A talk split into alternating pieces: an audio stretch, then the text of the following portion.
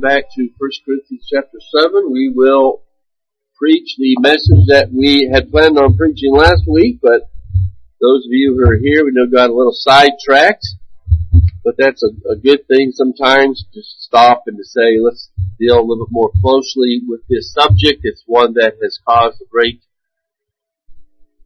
harm, that is the idea of divorce and remarriage and all that. That is, divorce, of course, in itself causes great destruction, and then the church sometimes doesn't help things when we don't deal with things biblically. So we tried to show some of these things last week. We dealt with what it meant to abandon a marriage. We saw that it's a serious situation in which it takes much prayer and investigation. But just because it is a difficult subject, it is difficult to do. Believe me, nobody likes to counsel married couples that are having issues. It's no fun, but it's necessary. If we care about people, people have problems and they come to you for help, we gladly give it. But often in those situations, it is just unpleasant, as we can expect. We understand that, but love is something that we must do, cause us to do that, and so we do. But we dealt with this, we made it very clear, that at least as far as I'm concerned, as far as Jeff is concerned, that there are times where abandonment doesn't always look the same way. Just because somebody has left the marriage, but that abandonment in marriage can mean other things. And if you're interested in what we said, go back and listen to it. I'm not going to rehash all that, but one point I wanted to make is that nothing said last week should be taken that one can come up with any excuse to pursue divorce. Divorce, as a rule, is always because somebody has sinned in some way, right? So it's never a good thing, even though sometimes it is a necessary thing. The best option for a saint, as well as society at large, is that we have loving, stable marriages. And that's always the goal. Having said that, if you think that you can divorce, and you're a member of this church, and you can divorce for reasons that are deemed unbiblical, there will be discipline. There will be consequences to that. We do not and will not play fast and loose with divorce just because the world has gone divorce crazy. And let's face it, the world... And Christians too, at least supposed Christians, have in many cases abandoned marriage altogether and just live with each other. And that way, well, yeah, it solves the problem of divorce, but it just creates a whole other problem. So no, none of that is acceptable in the church. We saw that the institution of marriage then is a foundation of a stable society, but marriage is for the good of the husband, of the wife, of the children. We dealt with that a little bit in Sunday school this morning, did we not? That sometimes we got to be careful of putting the law, the ceremonial law, or the institution over what it was given to us for, that is, to be helpful to a person.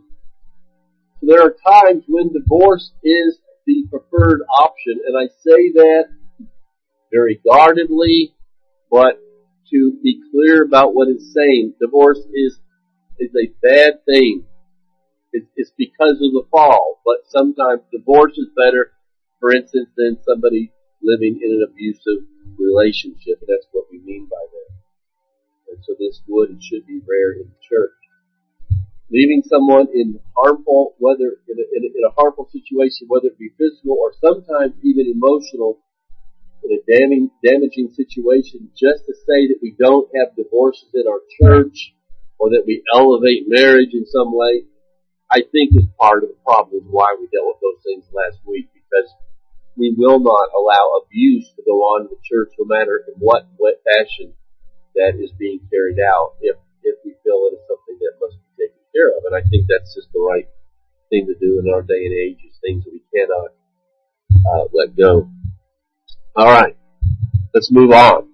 Finally, to verses, especially verses 17 through 24, which is about Paul laying a foundation about why he could tell somebody who gets converted and finds himself married to an unsaved spouse why it's okay to stay in that situation and don't divorce them. and that it really applies in a lot of other situations as well. And so it goes with last week's message. There is an overriding point behind all these scenarios, which is that in the end, we want to get to a place where there is peace so that everyone can get on with their lives, but always to the glory of God and to obey Him in all things. And what we're going to see today is that it is possible for that to take place no matter where you are, what kind of miserable circumstances you are in. We can always be content in serving Christ and gain great reward. And there's nothing more freeing than to realize that I don't have to necessarily change whatever situation I'm in right now and still serve the Lord, still find joy and contentment in Christ. And that's a very freeing understanding, and that's what Paul is saying here. What would have to happen? Excuse me. In verse 17 then, as we come to the next thought, we see again Paul making this point of becoming a Christian, which will bring enough problems of its own, in one sense, obviously. Being a Christian, brings persecution, it brings suffering, it brings these things. It does not mean that we have some fundamental right or duty to turn our back on the situation that we find ourselves in, and I think that leads to some very interesting and important thoughts that Paul deals with here.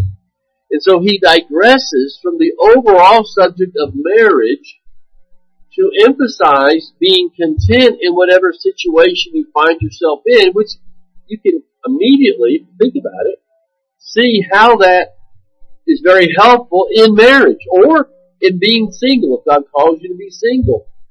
That Paul reminds us that it's possible to be content even if those things are difficult. And of course we think about what verse that where Paul later on to Timothy, he still isn't working too well.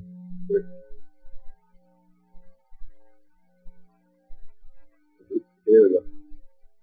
In First Timothy 6:6, where he talks about contentment. Now there is a great gain in godliness with contentment, for we brought nothing into the world, and we can take nothing out of the world. But if we have food and clothing with these things, we will be content. And that covers everything, obviously, food and clothing. And think, to not have food and clothing, most people would think that is the least time where you can be content. But Paul has dealt with those situations, and he says, no, if you have Christ, you have everything. That's why, as we'll see in a moment, he says, you can be a slave, and yet you can be free, and you can be free, and you can still be enslaved. And so it's all about what you do with Christ and with truth. And so we'll try to make those points today. And so, while this is speaking here in Titus, for instance, First Timothy, of money and materialism, of power, of all the things where we've got to be careful to understand that that's not what brings godliness and that is not what brings contentment. It applies to all people at all times. And Paul notices here, there's three things he says in verse 17 that we'll deal with in a second. But the very last one is, this is my rule in all the churches. This is a universal truth. All of us need to understand this and to apply it. So what I want us to keep in mind here is what I believe his point is in bringing this up and kind of diverging into this subject, but also to see that it does have plays a part in the whole subject of marriage as well.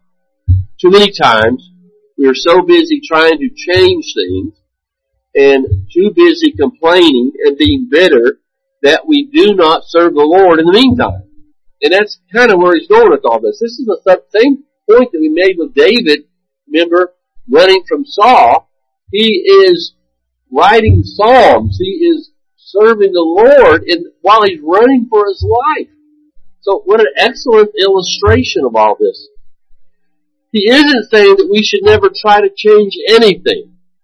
But perhaps when you read, and Jeff was reading through that, that's what you were thinking. Well, Paul was just saying, look, wherever you are when you get saved, stay there. You don't need to change. Well, that's a partial truth. Otherwise, if what he's saying is that a Christian should never seek to change anything, just be content no matter what's going on around you, then we wouldn't get married to start with, because we all found ourselves single to start with, and yet there are reasons why we will change our situation, right? None of us have a job to start with, but we all eventually get a job. Sometimes we get a job and then we change jobs, and that's perfectly okay. So Paul's not saying that all change is bad. We've got to make sure that we understand what he's saying. In a moment he will say that if you are a slave, by all means, if you can gain your freedom, why wouldn't you, right? So change is okay, but being discontent and change because you won't be content in Christ is a whole different issue.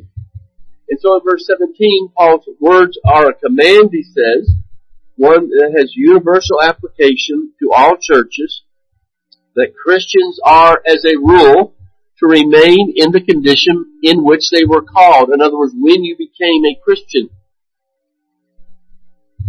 That most certainly does not mean that a converted bank robber can stay a bank robber, right? Or a prostitute can continue in that line of business. Well, of course not. So, again, let's understand what he's saying here. There's a context. And in this context, he says your marriage might not be everything you hope for. You might find yourself married to an unbeliever. You might find yourself married to a Christian who is just is a little difficult to live with. I'm not even going to ask if any of us have found that to be the case. But it happens, and Paul's saying, look, that's okay. God has put you, and that's one of the things he's going to say here in verse 17, three things.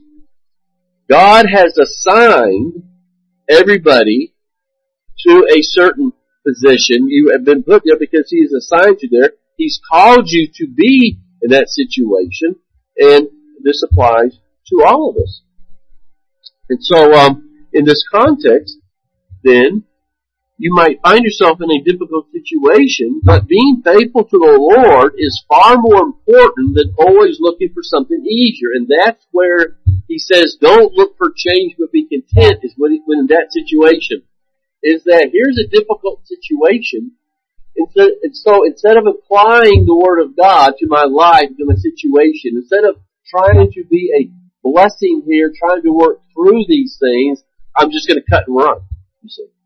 And now you get back to divorce. Most divorces are because people cut and run, because things are difficult. I don't know how to handle that. Of course, they all lost people. I don't know how to handle this, so I'm just going to cut and run. And Paul said, wait just a minute. A Christian doesn't run from adversity because we know that God gives us adversity. That's part of our calling. Notice three times he says this down in verse 20. Each one should remain in the condition in which he was called. Then verse 24, in whatever condition each of you are called, let them remain with God. So three times he says this. I was talking to someone this week, perhaps others know about this, but Abraham Lincoln, of course, was married to Mary Todd, and by all accounts, she was a piece of work. She was very difficult to live with, and to the point that even in 1860s, people were asking Abraham Lincoln, why don't you leave her? What's going on? How can you put up with this? And and Abraham Lincoln, by all accounts, was a Christian, and he said, look, living with her, it's sticking it out and not running, but trying to figure out how to pacify my wife and how to live with her. But I see how the Lord has used that to help me deal with, by all accounts, his generals in the Civil War, who were very difficult and strong-headed, and it helped. He saw where dealing with her helped him deal with them. And so I thought, what a great example. That just because you're in a difficult situation doesn't mean you got to cut and run. Let's go back to David for a moment. David, as a shepherd, had to fight bears and lions. He could have said, well, I'm not getting paid for this. I don't get paid enough. I'm out of here. And cut and run. But the Lord was preparing David to defeat Goliath and to live in difficult circumstances, right? So again, we really see the continuity of Scripture, if nothing else.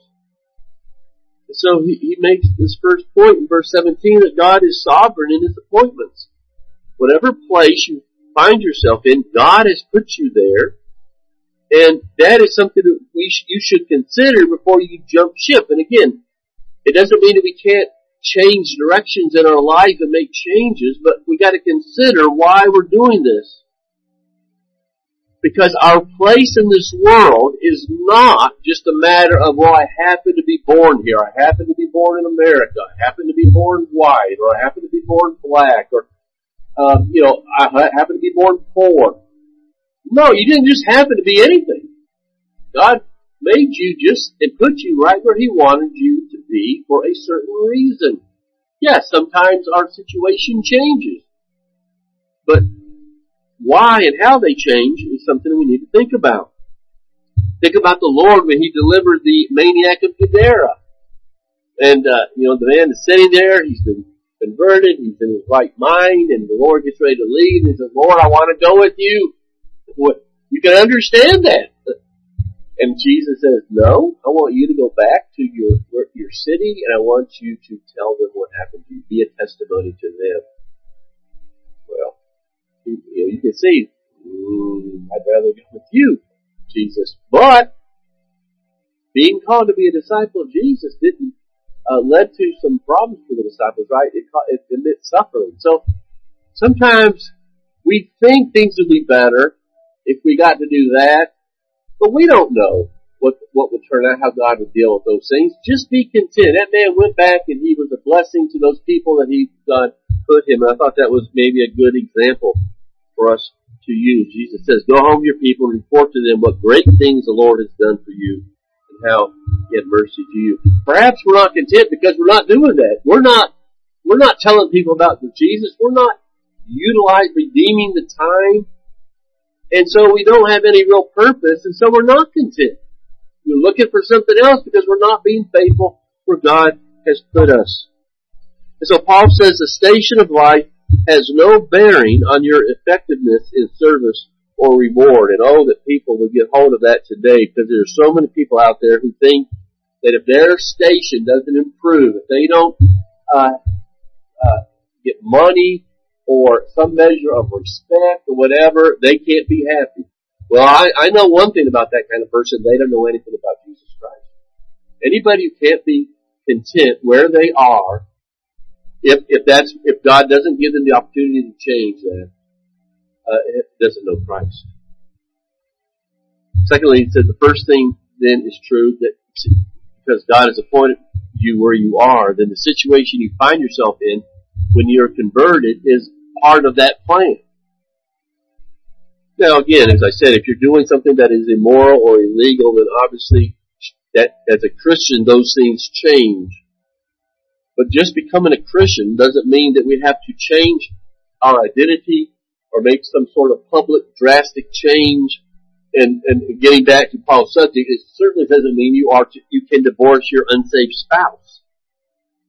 And so one of the great lessons here is that Christianity works in mixed marriages, slavery, and by mixed marriages I'm talking lost saved. That's the only biblical mixed marriage. Everything else is kind of made up. It's not the same. It works in slavery. It basically any culture and any situation. You should never assume that I cannot be an effective Christian unless something changes. That if I'm not free, or if I'm not married to a Christian, or if I'm not married to a nice person, whatever, then I just can't be happy. No. Because God has put you there. Someone said very well, bloom where you are planted. And I thought that's a great way to say, I think, what Paul is saying. And then thirdly, as I've said, it applies to all of us. So don't be so quick to change your status. There are spiritual things to consider even when you're changing jobs, you know, any change in your life, it's always bound up in what the Word of God says, because you can serve effectively anywhere. John MacArthur made a great quote concerning this particular situation. Christians can be Christians in a dictatorship, a democracy, or even under anarchy. We can be Christians whether we are man, women, child, married, single, divorced, Jew, Gentile, slave, or free. We can be Christians in Russia or the United States, in Cuba or China, in France or Japan. Whatever we are and wherever we are, we can be Christians. And that's just a great statement. I think that's really reflecting clear biblical teaching, right? And that's one thing I was talking to someone recently, and this happened a lot.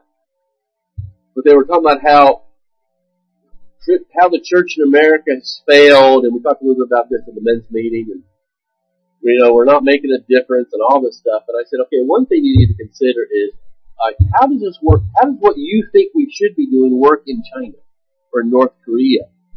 It's one thing for us to say in America, where we have a lot of power and freedom, what we should be doing. But what if you live in a place where saying stuff like that and you get killed? So let's just stand back and think about things through before, if you can't be content in America being a Christian, then you ain't going to be content in China being a Christian. You got problems that you need to work through, right? So in verses 18 through following, he uses two pertinent illustrations to show this. And they aren't theoretical. They are very real situations back in those days, in that day. And the first one probably sounds a little strange to us. He uses the Jew-Gentile identity, as well as then, secondly, he'll use slavery.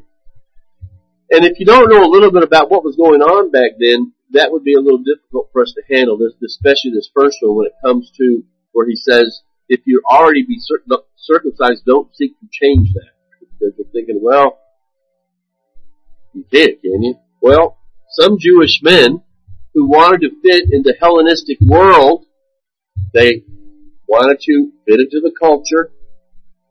Not necessarily a wrong thing, because the Jewish tradition was no longer something they had to do, but whatever the motivations were, they could have an operation. Paul uses the term for that operation, removing the marks of circumcision. You could somehow, and believe me, I have no idea. I would love to find, I guess I would like to know how this works, but where you would have a operation where you didn't look like you had been circumcised. Now, my first thought is, when in the world would this ever matter? But, it did, whatever. So we'll just take it at face value. So, Paul says, no, you don't have to do that. And then if you haven't been circumcised, you don't need to seek to be circumcised, because as we've kind of been talking about this theme in Sunday school and in the last couple of weeks, because circumcision was not an end in itself. It pointed to something. And you are living in the reality of that. Why do you feel like you have to do this? Now, of course, again, some of this was because they didn't perhaps want to escape persecution, or they wanted to fit into the culture in some way. But I think primarily Paul's dealing with this idea of not being content and feeling like you've got to change one way or another. But being a Christian doesn't mean that. On a broader scale, he's probably referring to being a Jew or Gentile, that none of that really matters anymore. In Christ, we learn there is no Jew or Gentile. It doesn't mean that there aren't, obviously in the flesh, Jews and Gentiles, black and white, and these different ethnic differences and all that. It's not that it doesn't exist, but once you're in the kingdom of God, none of it really matters. There might be some things you have to deal with in this life, but especially as far as before Christ, before the church, none of that matters. So why are you making it an issue and not being content? Gentiles who become Christian do not have to adopt Jewish traditions and rituals, nor do Jewish Christians have to cast off their culture necessarily and traditions. just to look like the culture around them. And Paul's already said, that if you want to keep those traditions, that's all well and good, as long as you understand what they mean and what they don't mean as being in Christ. So some Jewish traditions could be stopped. You didn't have to eat kosher anymore, as long as you understood that none of that mattered. So in verse 19, we know that from the New Testament that circumcision has nothing to do with our new relationship to Christ under the new covenant.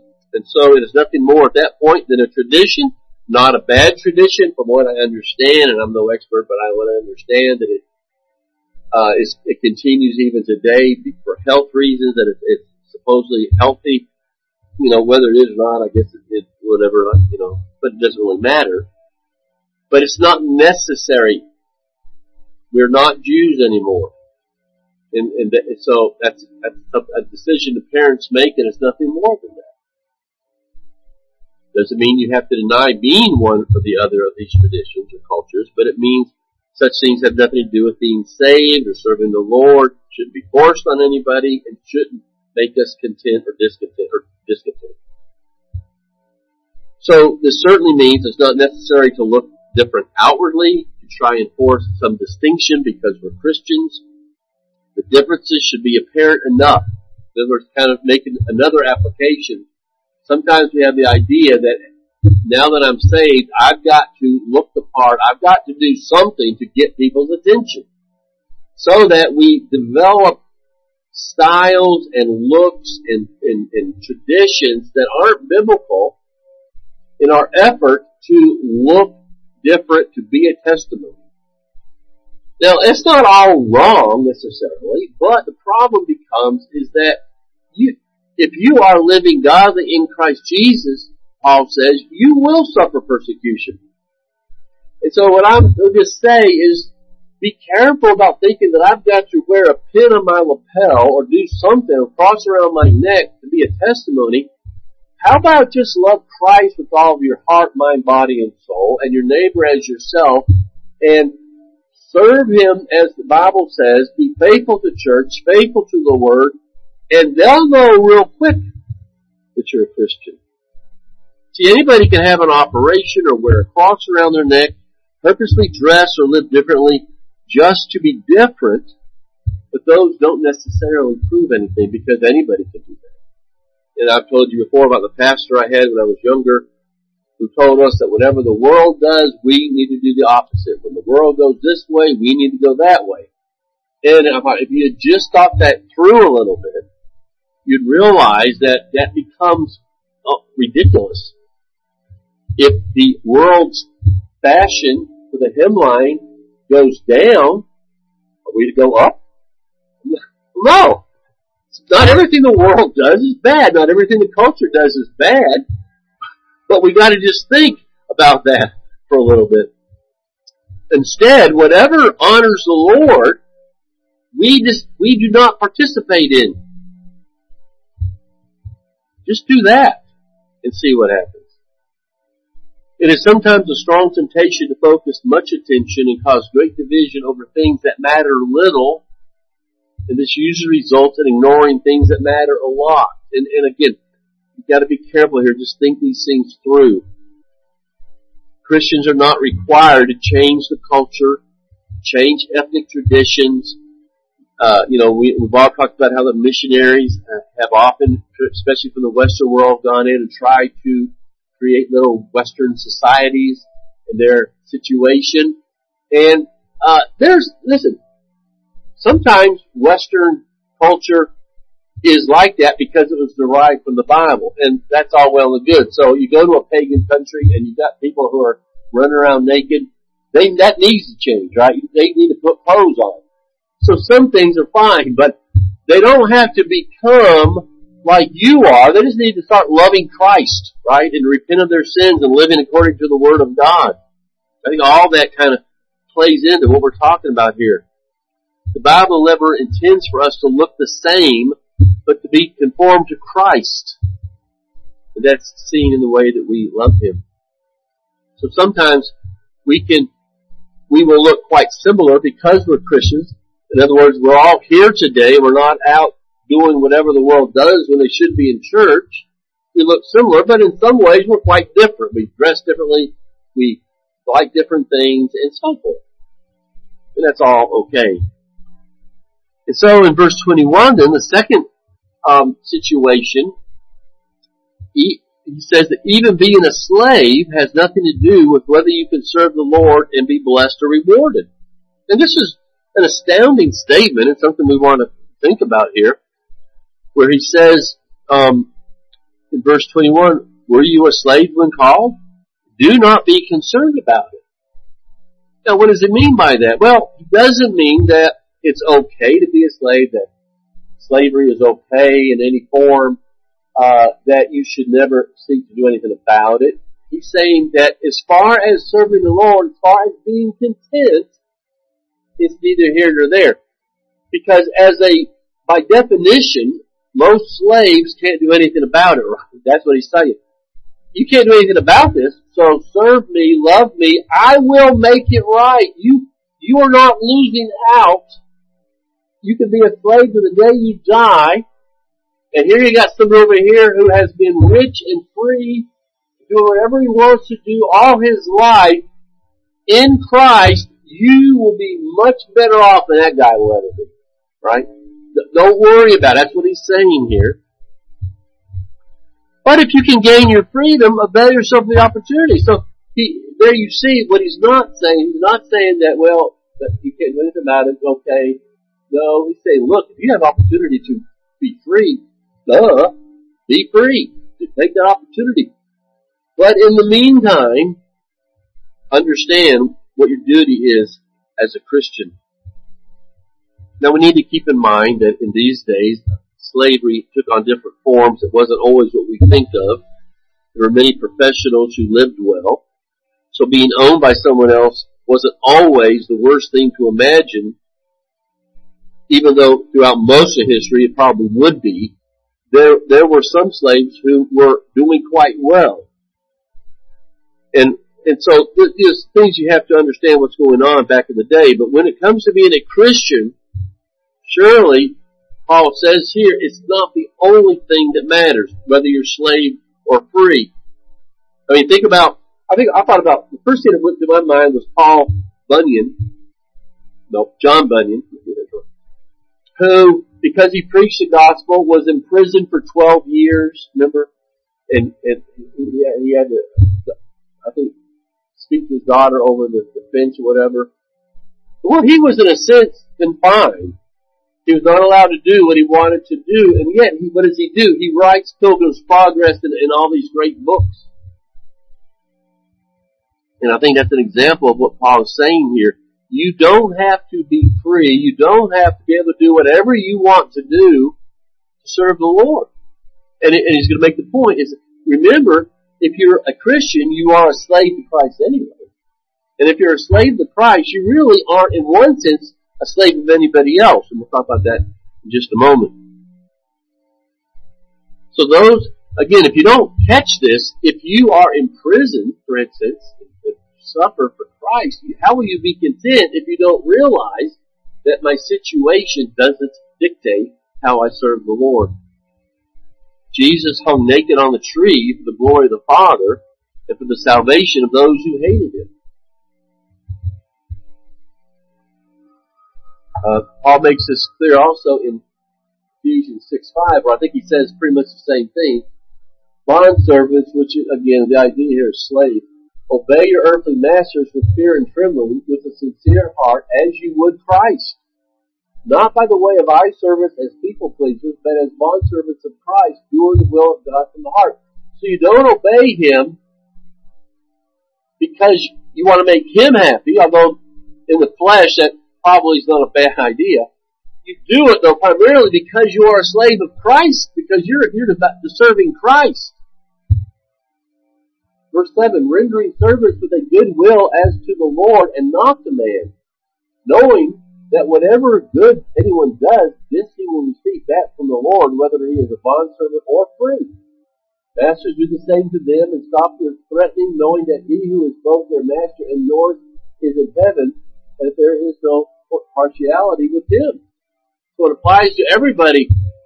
Start thinking about the judgment and the blessings and reward of being a Christian. And so I think Paul is saying the same thing in Ephesians 6. And so he says here, in this passage as well, that we are all slaves anyway. So if the Lord calls us to something like this in this life, so be it. You do it because you're willing to undergo that because there are far more important matters. Serving the Lord, His work is more important, and you know that there is great reward to follow. Paul never condemned Philemon or asked him to free Onesimus, and that a lot of people struggle with that, but it is what it is. Perhaps it is because that while Paul might have hoped that he would have eventually freed Onesimus, the bigger point is that Christianity works at all times, in everything, in every way, for everyone. And that's the one thing that we've got to be careful, because it's easy to lose sight of that, but thinking that, well, here we got somebody who's in a bad situation, that all that matters is getting them out of that situation. Well, it might be important to do that, but all that matters is that they know Christ and that they're serving Him at the end of the day. And that's the one thing sometimes we forget. So we can't force Christianity, and our main purpose isn't to force human rights, it's to preach the gospel. It is important to see here that he says that if you can be freed, of course, go for it.